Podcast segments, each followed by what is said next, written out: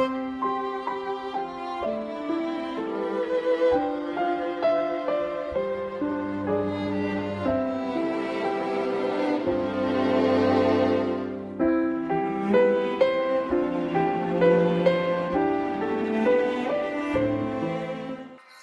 迎大家来到海乐读书吧这里是每日英语话题时间。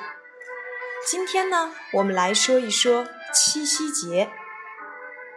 七夕节是中国最具浪漫色彩的传统节日，每年的农历七月初七就是七夕节，也叫做乞巧节。七夕节源于中国古代牛郎和织女的爱情神话。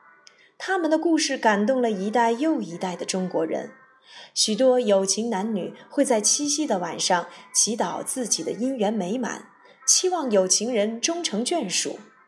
近年来，越来越多的都市青年男女把这个节日当作中国的情人节。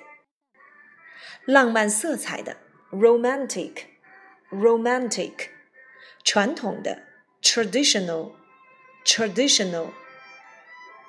也叫做 be known as be known as 起源于 come from come from or originate from originate from 神话 fairy tale fairy tale 感动 move move 一代又一代的 generations of generations of 有情男女，men and women in love，men and women in love。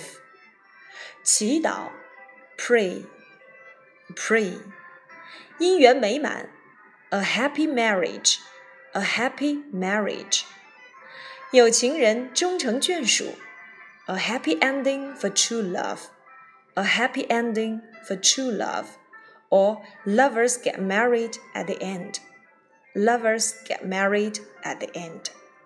过节，celebrate, celebrate. 七夕节，Double Sevens Festival, Double Sevens Festival. 农历 lunar calendar, lunar calendar. 牛郎 coward.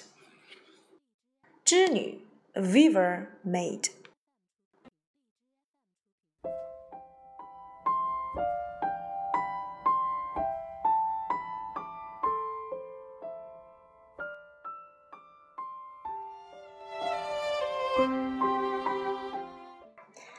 the Double Sevens Festival is the most romantic tradition Chinese festival, also known as Qiqiao Festival.